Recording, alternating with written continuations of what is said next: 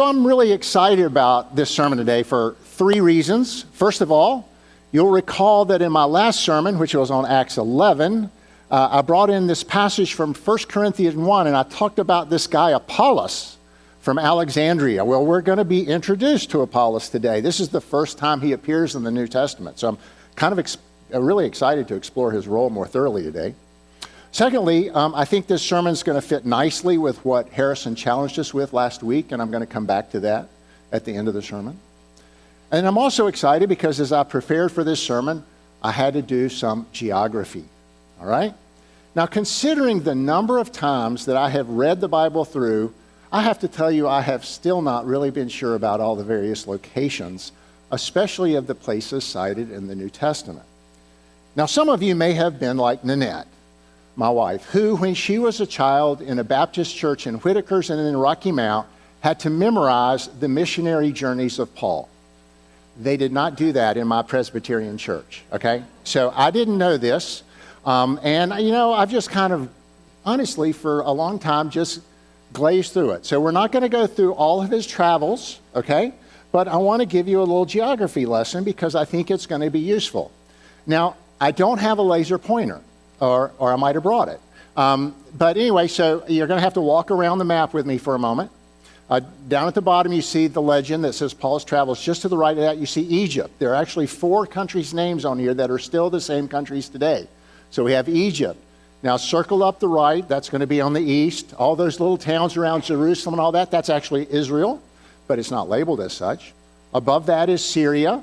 And remember that um, we talk a lot about Antioch, that Antioch is in Syria. We talked about that in my last sermon. Um, they were devastated by that earthquake uh, in Turkey not long ago. Okay, keep going now to the far left, and you're going to see Italy and Rome. All right? You also see Sicily, which is um, part of Italy. And then come just to the way, east, rather, just to the right, and you see Greece. All right? So those are the four big names that you recognize now. Now, the area that's labeled Macedonia, that's above Greece, is now the southern Balkans. That's going to be the countries of Albania, North Macedonia, and Bulgaria today. And that big mass that says Asia, Lycia, Pamphylia, Phrygia, Galatia, Bithynia, that is all modern day Turkey. And they're voting for a new, uh, a new president today. So we're going to leave the map up. Okay, I'm going to refer to it from time to time just so you can get a sense of it. I've, i was kind of enjoyed it because I had in my mind, you know, where are all these people going and where are they from and all that. So, besides geography, I also want to ground us again in what we're doing in this series, which is going through the book of Acts using the lens of witness and shalom. We're exploring the different ways in which the early church and the early church leaders witnessed, first to the Jews, and then to the God fearing Greeks, and then to the secular Greeks, and eventually even the Romans. And we also have been considering the various ways that the witness occurred. And as we do that, we're considering how belief in Jesus brought new peoples into the shalom of God. Not a complete shalom, not the new heavens and the new earth, but a foretaste of that shalom that is to come in that great day. Now, today, you might think, since it's called Witness Through Debate, that we're mainly looking at witness today, not so much shalom. Uh, so that's what we're going to focus on today. And from our text today, I want us to consider and understand what was it that Paul and Apollos could have been saying as they debated the Jews in the synagogue? What were they saying? And then what can we learn from understanding what they might have been saying? Let's pray. Lord, thank you for your faithful servants uh, in the early church, uh, Paul, Apollos, others, um, for um, sharing your gospel throughout the world. Um, we pray that uh, we might understand their works on today so we, we could apply it in our lives. In Jesus' name, amen.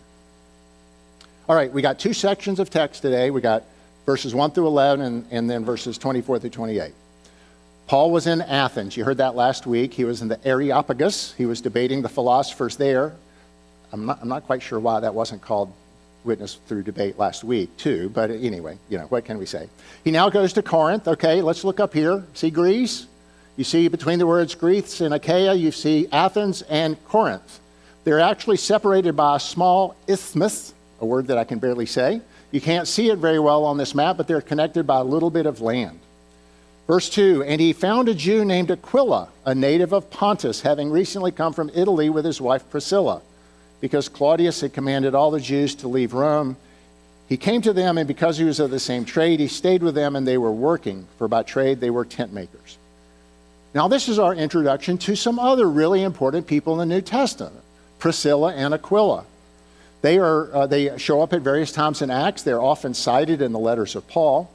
And it's not clear whether he went to find them, n- knowing about them, or whether he just ran across them uh, by the grace of God.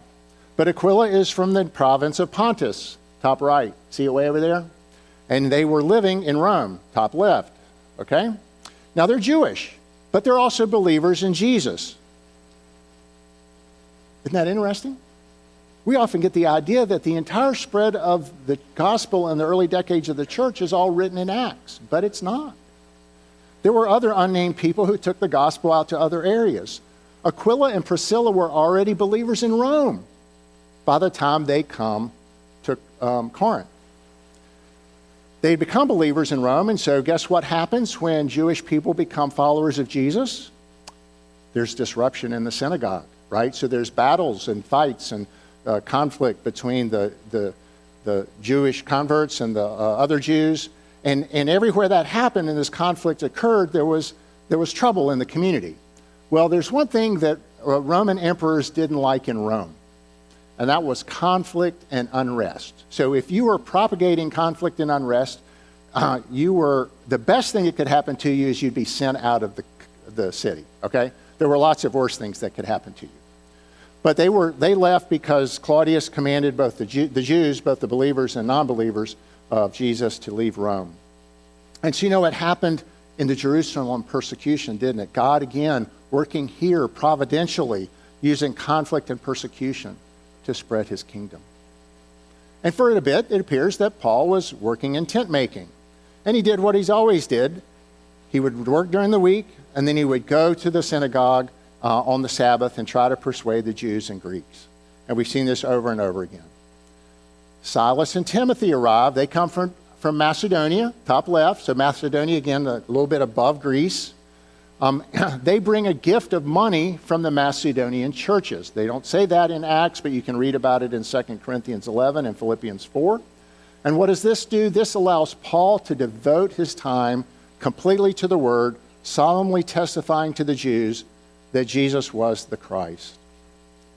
Now, what was the content of Paul's reasoning in the synagogue in his solemn testimony? We can't be sure because we don't have any of his discussions, but he seems to be showing how Jesus was the Messiah who had been prophetically promised in the Old Testament and whom the Jews were expecting.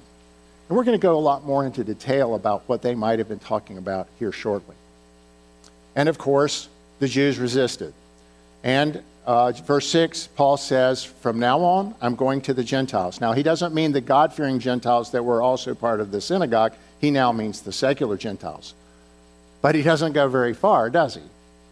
Then he left there and went to the house of a man named Titius Justus, a worshiper of God whose house was next to the synagogue. Now, I chuckle every time I read this, all right? You don't like me in the synagogue? Fine. I'll just go next door.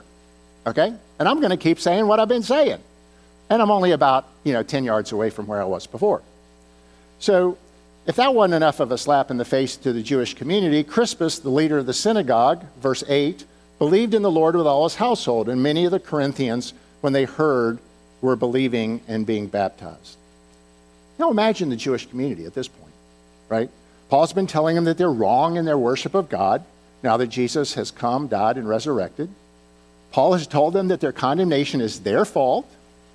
Paul has continued to preach this now from the house right next door to the synagogue. They have to walk right past that on their way to, the worship every week. And now the leader of the synagogue has joined this growing church in Corinth. No wonder there was conflict, right? They must have been incredibly angry and threatening to him. But Paul doesn't stop. He never stops preaching the word despite threats and experiences of personal harm. And God is gracious and sends him a word of comfort. Verse 9 And the Lord said to Paul in the night by a vision, Do not be afraid any longer, but go on speaking and do not be silent, for I am with you, and no man will attack you in order to harm you, for I have many people in this city. And Paul remained there for another 18 months. Now, between verse 11 and verse 24, we didn't read all that, but let me briefly explain what happens during that time period so you understand a little bit about Apollos. As has happened to Jesus in the past and has happened to Paul in the past, Paul is taken again by the Jews to a Roman authority who say, This man is disrupting our lives. This man is named Gallio. What does he do? Nothing. He says, Ain't, our, fault, ain't my problem. All right? So they send everybody on their way, and ultimately, then Priscilla and Aquila head for Antioch. All right? So they've been over in Corinth, and they're going to head over here to that word Syria over there, Antioch of Syria. Um, and they didn't go a very direct route. Okay? So they ended up in Ephesus first. So Ephesus is up, comes straight across from Athens over into modern day Turkey, and you'll see Ephesus. All right? They came to Ephesus, and Paul actually left Priscilla and Aquila there, and he's going to head for Syria, but again, not the direct route. He comes down to Caesarea, um, which is down in the bottom right. He actually goes to the Jerusalem to greet the leaders of the Jerusalem church, and he finally ends up up in Antioch. He stays for a while there, and then he goes to Galatia and Phrygia, which is way up in the north there on the right, again, modern day Turkey. So that's what happens between verse 11 and 24. And that sets the stage for this section because now Apollos arrives on the scene. He is from Alexandria. Look above the word Egypt. There's Alexandria. So he has now come from Alexandria up to Ephesus. He is said to be, verse 24, an eloquent man and proficient in the scriptures, according to the passage read, mighty in the scriptures by some uh, translations. Furthermore, he is described as one who had been instructed in the way of the Lord, and being fervent in spirit, he was speaking and teaching accurately the things concerning Jesus, being acquainted only with the baptism of John. So now, like Priscilla and Aquila in Rome, he had been converted to be a follower of Jesus in Alexandria, away from the activities of the early church leaders that we have described in Acts. But curiously, he's described as being acquainted only with the baptism of John. Now, I have to tell you, I've always been a little confused about that. Um, how could he only be acquainted with the baptism of John and still be instructed in the way of the Lord? To consider an answer, um, and there's probably multiple answers, but to consider one possible answer, we need to put ourselves in the time and place of the day and remember what's happened along the way. So let's go back to the time that Jesus was um, uh, had died and was, uh, uh, well, when he was arrested. Because I want to go back for a moment to, to after Judas killed himself, and then uh, Jesus is resurrected, died and resurrected, and the po- apostles are deciding that Judas needs to be replaced. They were in Jerusalem at this time, and it was before Pentecost. All right, so there was this period between Jesus' resurrection and Pentecost. So, what qualification did they put on the replacement of Judas? Tells us in Acts 1 21 through 22. Therefore, it is necessary that of the men who accompanied us all the time that the Lord Jesus went in and out among us, beginning with the baptism of John until the day that he was taken up from us, one of us must become a witness of us with, uh, with us of his resurrection. Right? So now the, the apostles are choosing somebody to replace Judas. And his requirement is he had to be there since the baptism of John to the day of the ascension. Now they choose Matthias.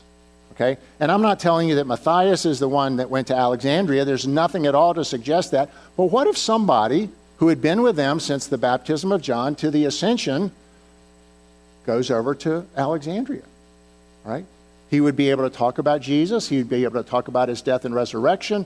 They would have come to all kinds of knowledge about that, but they haven't been to Pentecost. They haven't heard about baptism in the name of the Father, Son, and Holy Spirit. And there they would be following Jesus. And it's not hard to imagine that some would search the Old Testament to see if it really could be true that this man was the Messiah. And with the work of the Holy Spirit, even if they weren't aware of it, it's not hard to imagine that they would come to saving faith, even though they only knew of the baptism of John. And I think that's one way to understand how Apollos arrives on the scene. And what does he do? He speaks out boldly in the synagogue. Priscilla and Aquila hear him. They take him aside and explain to him the way of God more accurately. And undoubtedly, this means Apollos learns more of the work of the Holy Spirit that's been active in him already and of the baptism in the name of the Father, Son, and Holy Spirit. And now Apollos heads over to Corinth. He's encouraged by the Ephesian church leaders to do so. They even write him a letter in advance. And it says that when he arrived, he greatly helped those who had believed through grace, for he powerfully refuted the Jews in public, demonstrating by the scriptures that Jesus was the Christ. So he, like Paul, debates with the Jews and uses the Old Testament scriptures to prove that this Jesus was, in fact, the Christ, the Messiah. Now, I want to think about two things today. First, what was it that Paul and Apollos could have been saying as they debated the Jews in the synagogue? And second, what lesson is there for us in understanding this? So, what could they have been saying as they debated? Well, you know, a lot of us who have been followers of Jesus for many years are aware of many Old Testament passages that are said to be messianic. They are said to refer to the Messiah to come. Messiah means anointed one. All the kings of Israel and Judah were anointed. You could say they were all messiahs of a, short, of a sort, but that's not what these passages are talking about. They're talking about the greater Messiah who is to come. Just yesterday in my devotional, I read Isaiah 11. I'll read just a few short verses. Then a shoot will spring from the stem of Jesse, and a branch from his roots will bear fruit. The Spirit of the Lord will rest on him the Spirit of wisdom and understanding, the Spirit of counsel and strength, the Spirit of knowledge and fear of the Lord. And he will delight in the fear of the Lord, and he will not judge by his eyes, nor make a decision about what he hears. But with righteousness he will judge the poor and decide with fairness for the afflicted of the earth, and he will strike the earth with the rod of his mouth, and with the breath of his lips he will slay the wicked. So there's many, many messianic passages like that. And we're all familiar with the Old Testament passages that are read during Advent, right? For a child will be born to us, a son will be given to us, and the government will rest on his shoulders. And his name will be called Wonderful Counselor, Mighty God, Eternal Father, Prince of Peace. Now, we're all kind of used to that. And so we think, well, that's probably what Apollos and Paul were saying. And, and it could be. But I suspect many of us are not aware of how broad and deep the relationship is between the, the Old Testament and New. How much it's true that one can, in the words of our passage today, demonstrate by the Scriptures, that is the Old Testament Scriptures, that Jesus was the Christ. Now, as an example of the depth of this relationship, I'm going to show you a book, which I have not read all of, okay, but I've read parts of it, titled the Shadow of Christ in the Law of Moses. It's by, by a guy named Vern Poythress. Um, this is not large print, okay? Um, this is really in depth. And Dr. Poythress, who is a professor of New Testament at Westminster in Philadelphia, um, has written this brilliant book. I, if you ever get a chance to read some other things of Dr. Poythress, I'd recommend. He actually, an interesting man, he graduated in mathematics at age 20 from Caltech, and he was the valedictorian got his PhD in mathematics at 24 from Harvard. And then on the side, he thought he would get a PhD in theology. I mean, what the heck, right? So, smart dude. Um, he's basically gone through the entire Old Testament the Mosaic Law, the tabernacle, the sacrificial system, everything, and related it to Christ and his redeeming work. It's really amazing. He states that the Old Testament law and tabernacle imagery express the righteousness and holiness of Christ. And this really shouldn't surprise us because Jesus said in Matthew 5 Do not think that I came to abolish the law or the prophets. I did not come to abolish, but to fulfill. Now, don't worry. I'm not going to go through the whole book today. Right? I'm not going to talk about everything in Poythress' book today. But as background, I, just, I want to just talk for a moment about some one aspect of it that he brings up because I think it's kind of interesting and fun. Let's think about the tabernacle.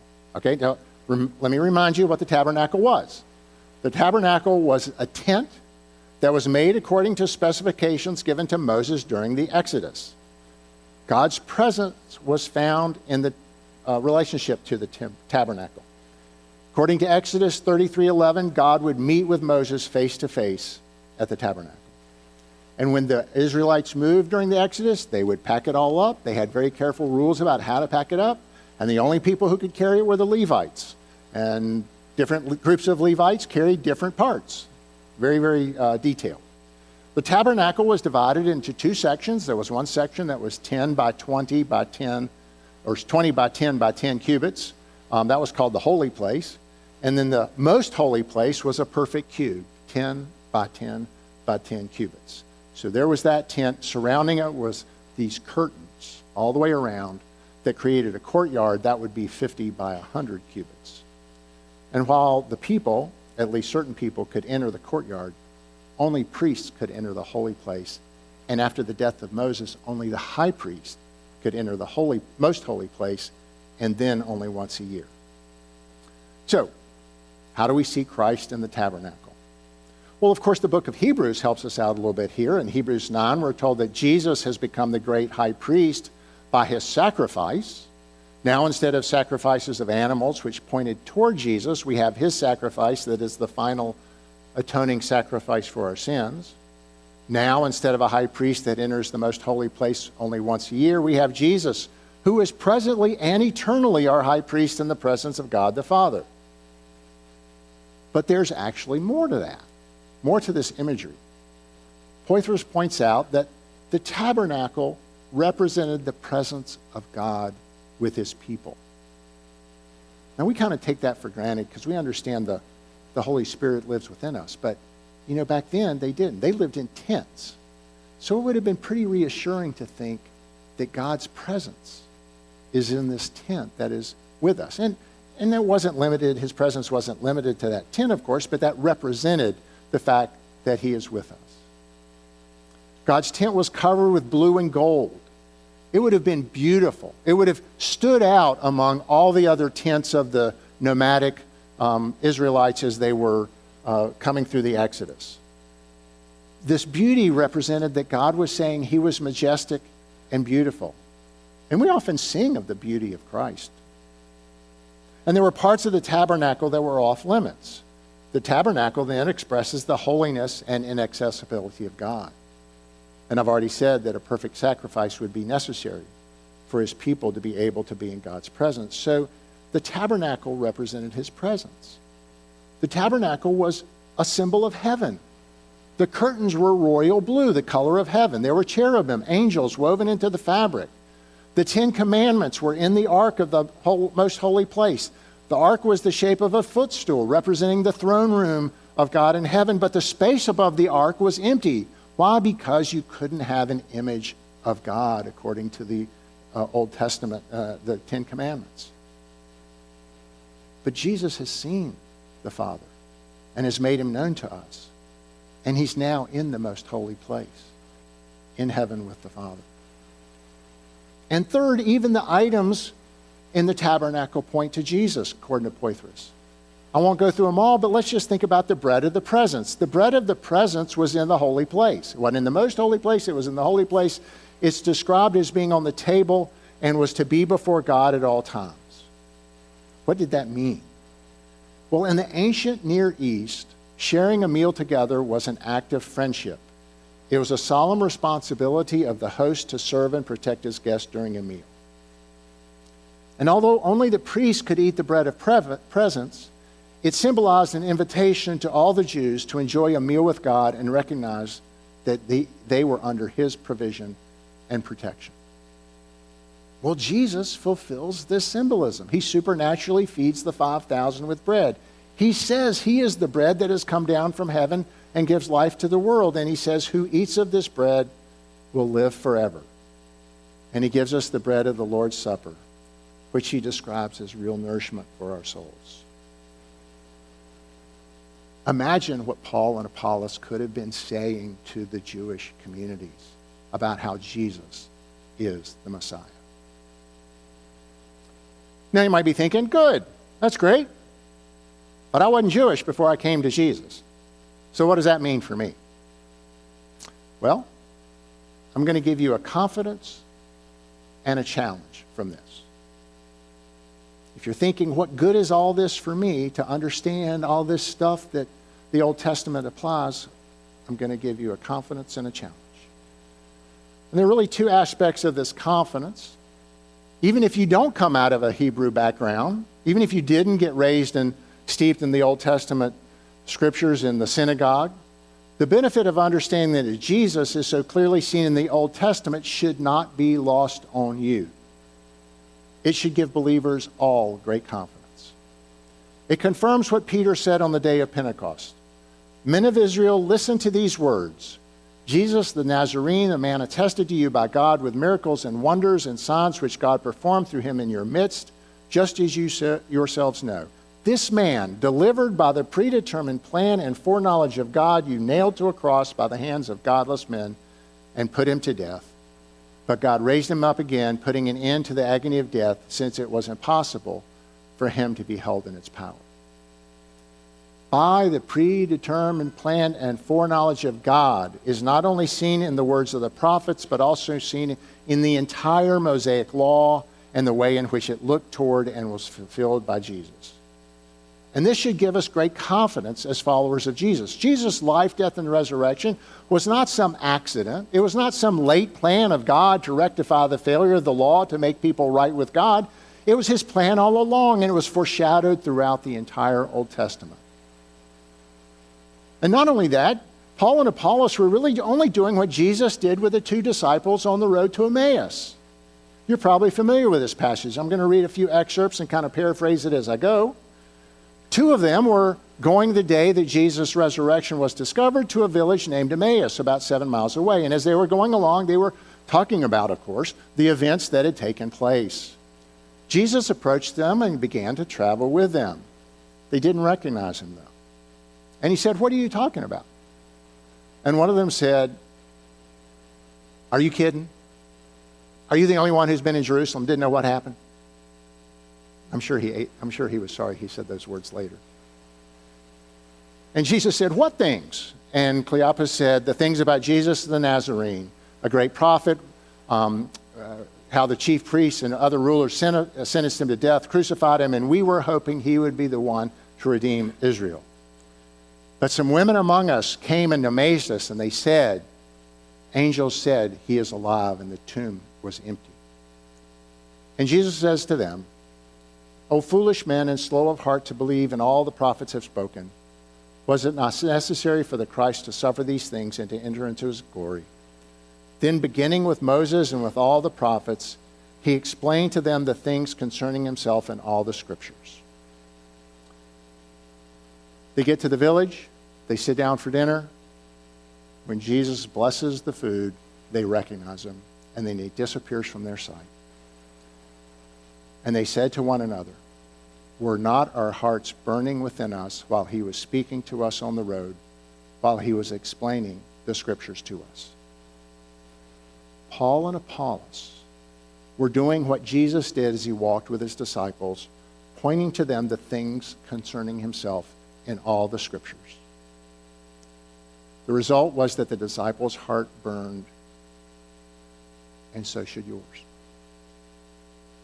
If you're a follower of Jesus, then reading the Word, both Old Testament and New Testament, hearing it taught, reading books about the content of Scripture, all those things should make your heart burn. Maybe not every time, but much of the time. And that burning in your heart is the work of the Holy Spirit, confirming you and giving you confidence. So, understanding that all of Jesus' work was the plan of God, and having that confirmed to us as we recognize Him in the Old Testament and the New Testament revelation gives us confidence. And that's a good thing because we have a challenge. And here I want to go back to last week. Harrison told us three things. He looked at Paul's interactions with the Athenian philosophers and he said we should be listening to the image of God before us. We should be affirming the image of God before you before us, and we should be challenging the image of God before us. And he noted that it was this third one that we are most hesitant about. And he gave a few really good reasons for that. As I read of Paul and Apollos, and today especially about Apollos, I think I find another reason. I have to ask myself Am I mighty in the scriptures? Am I fervent in the Spirit? Can I teach accurately the things concerning Jesus? And my answer is no, I'm not. Now, that might surprise you. I'm standing up here. But I have six to eight weeks to prepare. All right? And when I do that, I think I can find a couple of things that are helpful, you know, to share with you or non believers. But how well can I do it when I have less time to prepare? Perhaps when I only have the spur of the moment to consider what am I going to say to someone about Jesus. Now, I'm not asking you or me to memorize the whole Bible. But what I, I would ask you to prepare to do, what I would ask you and me to prepare to do, is what Peter asks the followers in Jesus in 1 Peter 3. Always be ready to make a defense to everyone who asks you to give an account for the hope that is within you, yet with gentleness and reverence. Are you, am I ready to make a defense to those who ask why we follow Jesus? If you want to challenge the image of God before you, like Paul and Apollos, then you need to be prepared.